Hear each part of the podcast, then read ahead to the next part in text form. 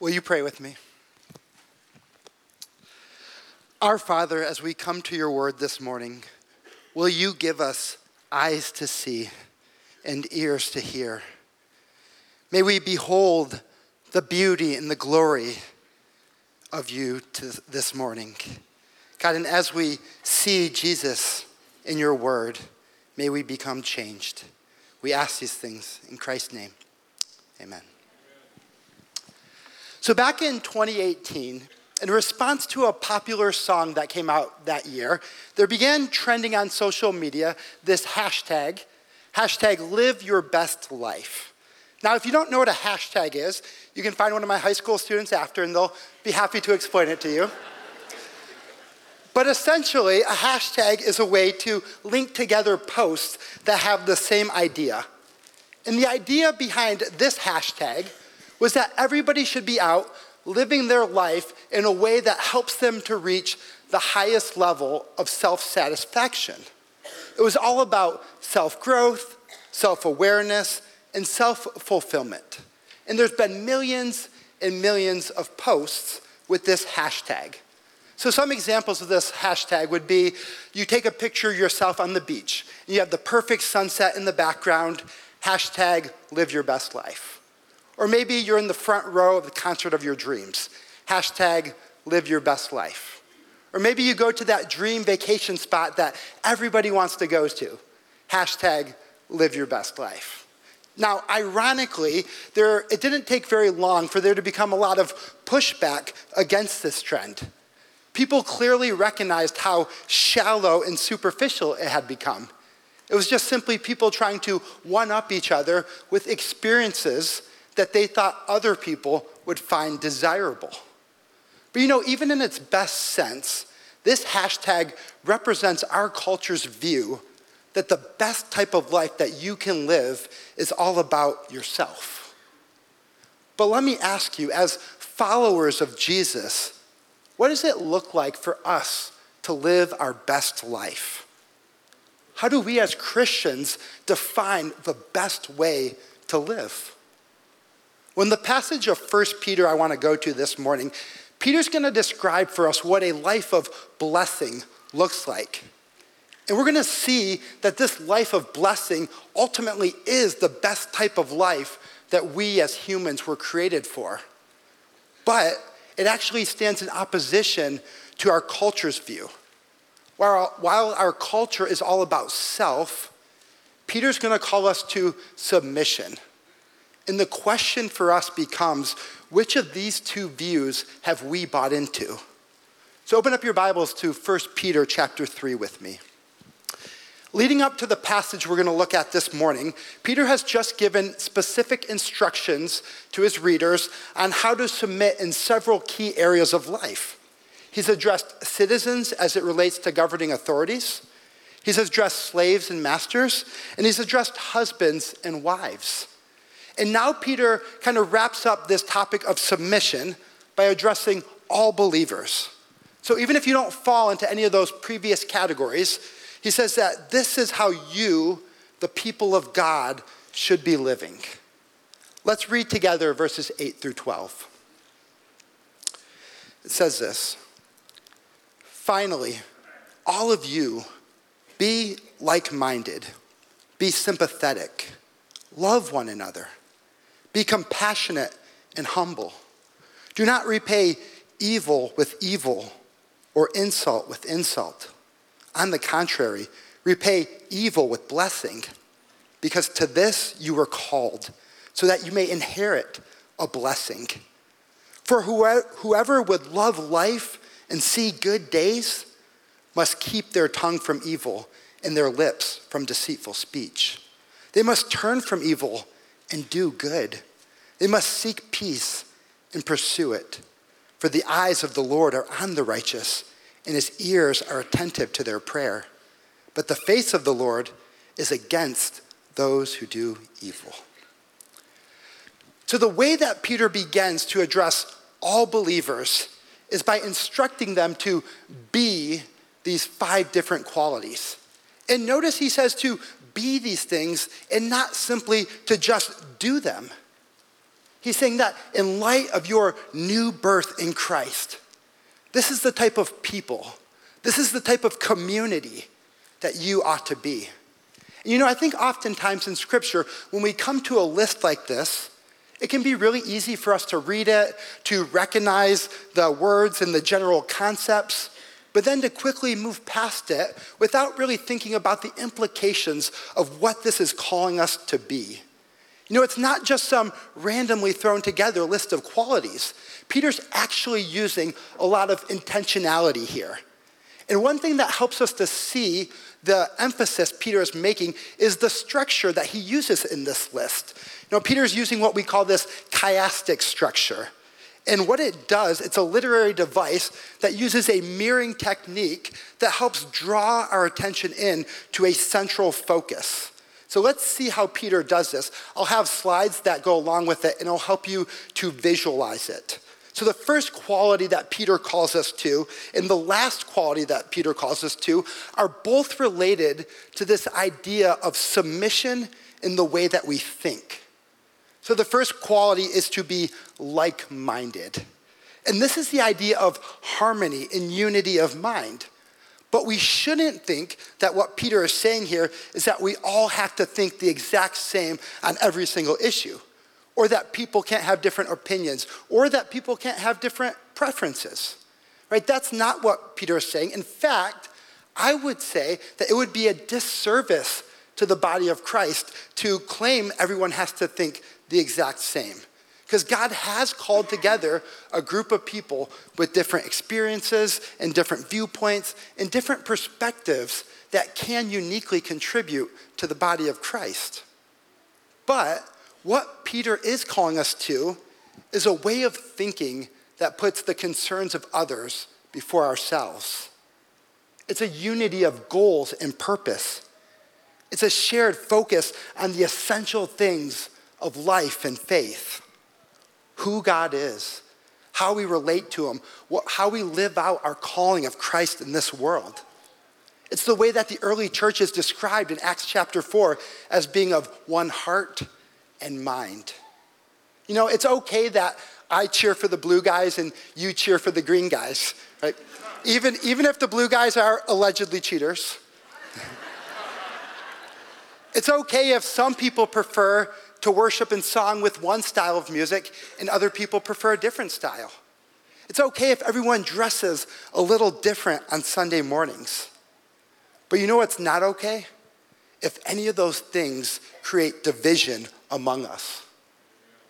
Peter is calling us to a type of disposition where we will gladly defer on any preference or opinion for the sake and the care of others.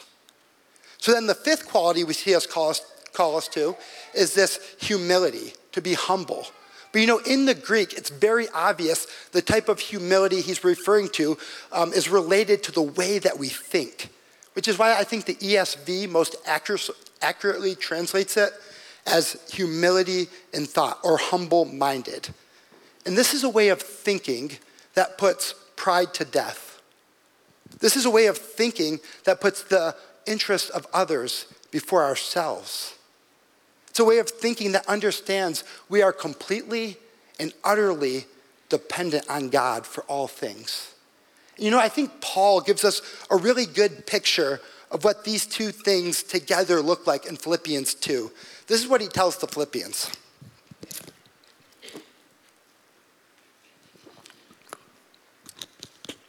Therefore, if you have any encouragement from being united with Christ, any comfort from his love, if any common sharing in the Spirit, if any tenderness and compassion, then make my joy complete by being like-minded, having the same love, being in one spirit and of one mind. Do nothing out of selfish ambition or vain conceit, rather in humility, value others above yourselves, not looking to your own interests, but each of you to the interests of others. In your relationships with one another, have the same mindset as Christ Jesus. So how do we be like-minded and humble-minded? We have to be Christ-minded. And we see that every single one of the qualities Peter is calling us to, Jesus modeled perfectly before us. So as we move one layer deeper, we go from submission in the way we think to submission in our feeling or emotions. So the second quality Peter calls us to is to be sympathetic. And this is the idea that we're able to feel what others are feeling. It's the ability to enter into the emotional experience of another person, to see when the ones we love are hurting and to hurt with them, to mourn with those who are mourning, but also to rejoice and be glad with those who are rejoicing. It's a like-mindedness of emotion. It's the same idea we see in Hebrews four fifteen when Jesus is described as our high priest who's able to sympathize with our weakness. He knows what we're feeling because he has felt the same thing. And now we are called to feel with others in the same way. Then the corresponding fourth quality is to be compassionate. And it's that Greek word that represents our most inward body parts. And it's drawing on this idea that our deepest feelings and affections, they flow out of the depths of us. It's a tender-heartedness and a sensitivity to the needs of others. It's the way that the Gospels describe Jesus when they say he was moved with compassion. I like the way Ed Welch describes how this should practically look in our care for others when he says this. When your compassion is aroused, say something. What happened is too important for you to remain silent. Suffering isolates, and our silence isolates even more. Compassionate words draw sufferers into fellowship. Our compassion should move us close to those who are hurting, even when it makes us uncomfortable, even when we don't think we know the perfect thing to say. You know, this idea of submission in the way that we feel, I think it's a little bit more foreign, a little bit more challenging for us. I think it's easier to see how we're able to submit in the way that we think. But how do we submit in the way that we feel? Do we have control over our feelings? What if I am somebody, someone that would say, you know, I just don't have these type of feelings. I just don't feel in that kind of way. Is it right that God would command us to feel a certain way? You know, those are pretty complex questions, but they're important questions. And I think it's really important for us as Christians to have a theology of emotions, or basically to know what we believe about the way that we feel. You know, we live in a culture that's pretty terrible at handling and understanding emotions, don't we? So it's even more important that what we believe about emotions comes from what God's word says about them. You know, to help you develop a basic theology of emotion, let me recommend you the book Untangling Emotions by Alistair Groves and Winston Smith. This book is a tremendous resource for just helping you start to think about questions like, why do we have the emotions that we do? What is their purpose? How do we understand them? How do we engage them? We actually have this book available for you in the library. You know, if you haven't been to the library lately, I really would encourage you to go and check it out. We have so many great resources. David Anderson has done an incredible job in there, so go spend some time in there. But on a very basic level, this is what I want you to understand about emotions this morning. Our emotions are God-given gifts, and he has designed them with purpose. And that purpose is deeply tied into how we love him and how we love others. And one of the things our emotions does is it reveals what's really important in our lives. The authors of Untangling Emotions says it like this: what you care about shapes what you feel. Your emotions are always expressing the things you love, value, and treasure, whether you understand them or not.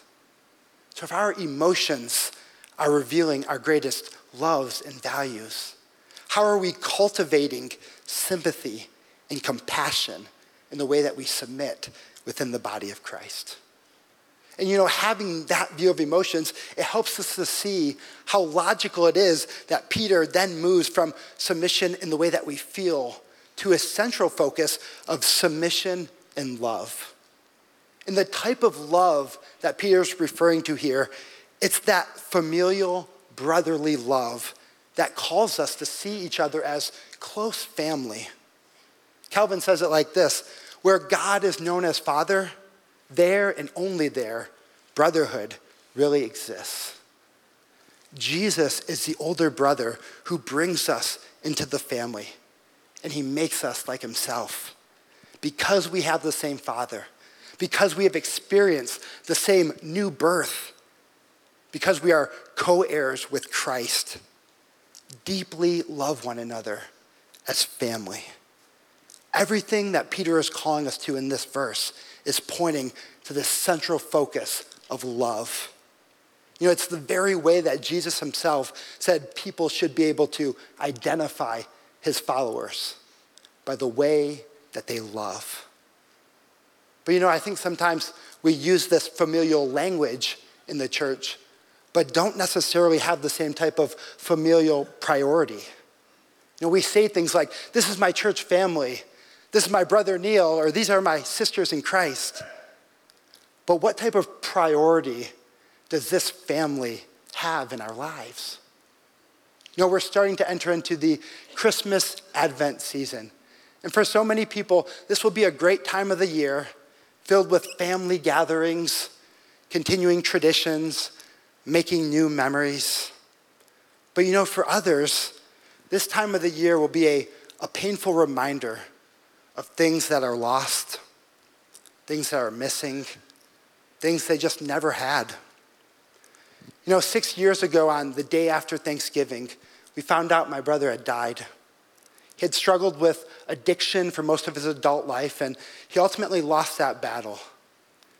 And now every year on Thanksgiving, my mother just struggles so deeply with that loss. It's this constant reminder that in this life, she'll never see him again. But you know the thing that brings my mom the most comfort that time of the year? It's when family gathers close.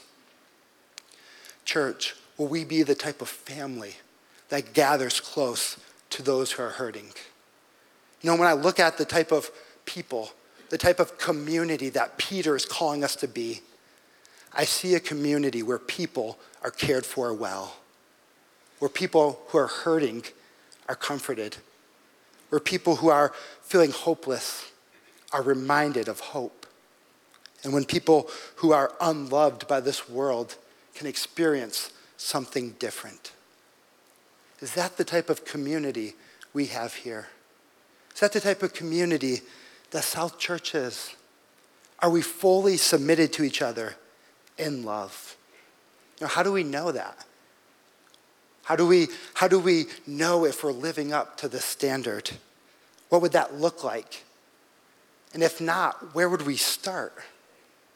You know, those are really tough questions. And you know, as pastors, we oftentimes hear from people who, when they're frustrated or disappointed, when they don't find this type of community in the church. You know, so maybe we just start with, Lord, help. Lord, help us to be this type of community.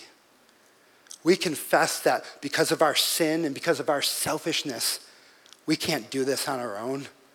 This is beyond us. But by your Spirit, Lord, create in us this type of people. You know, because the next thing that Peter calls us to, it's one of the most difficult calls of all of Christianity. Peter says, you are to be this type of people, and this is to be your response to evil. Do not repay evil for evil or insult with insult.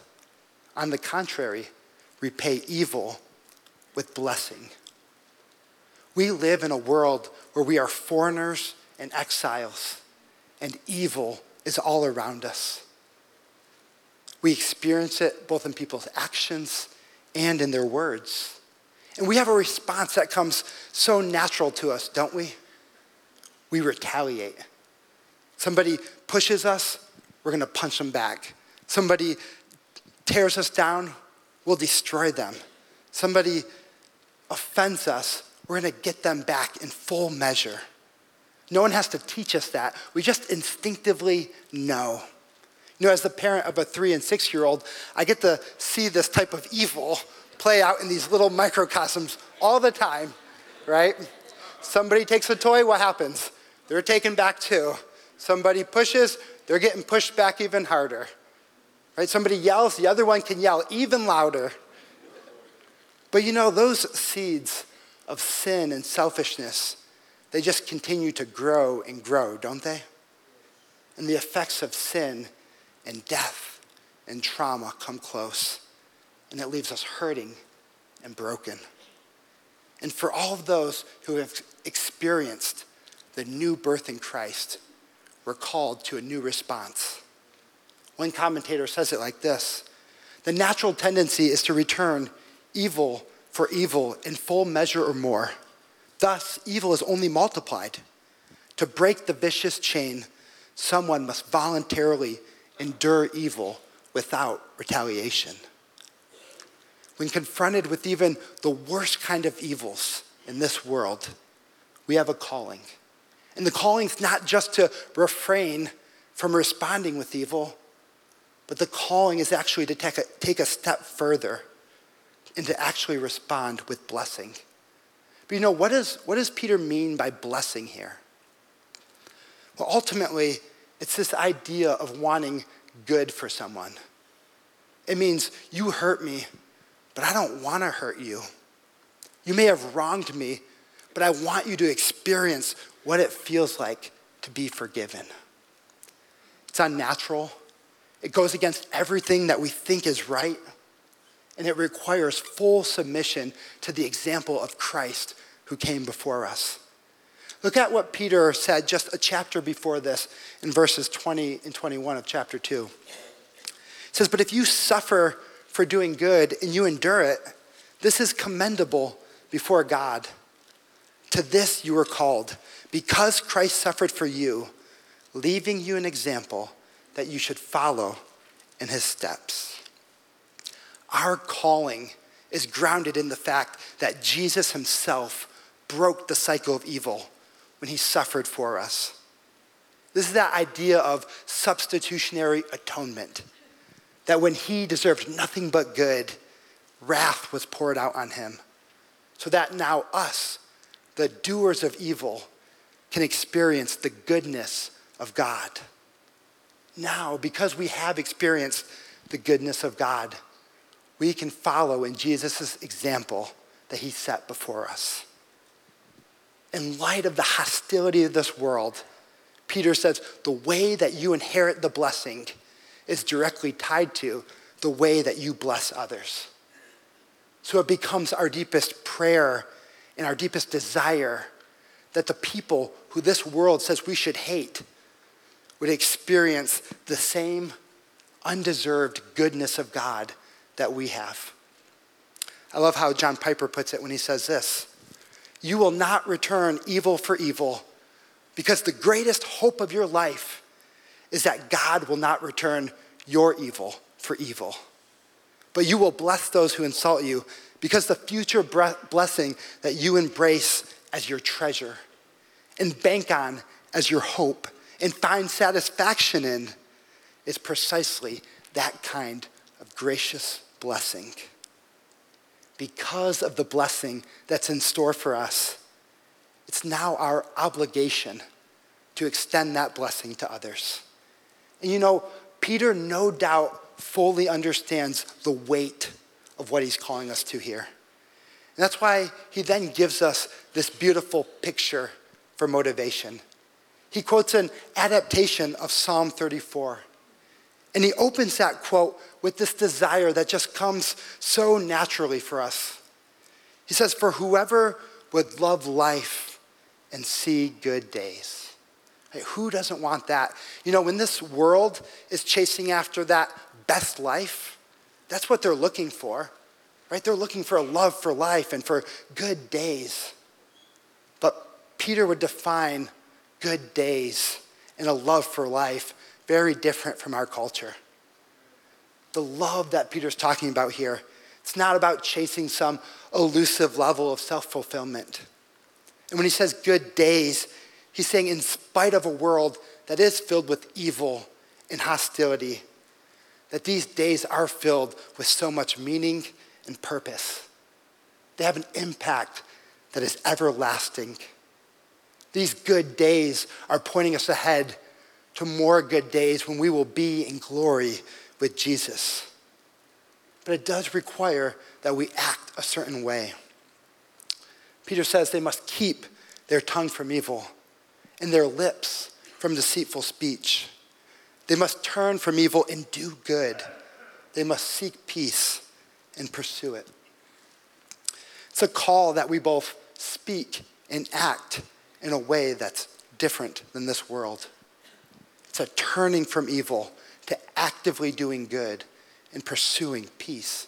And you know, the way that he tells us to seek and pursue peace, it reminds us how elusive peace can often be, right? But we have to do whatever it takes to obtain it. Then Peter closes with the greatest motivation that we have for pursuing righteousness. It says, "For the eyes of the Lord are on the righteous, and his ears are attentive to their prayer. But the face of the Lord is against those who do evil."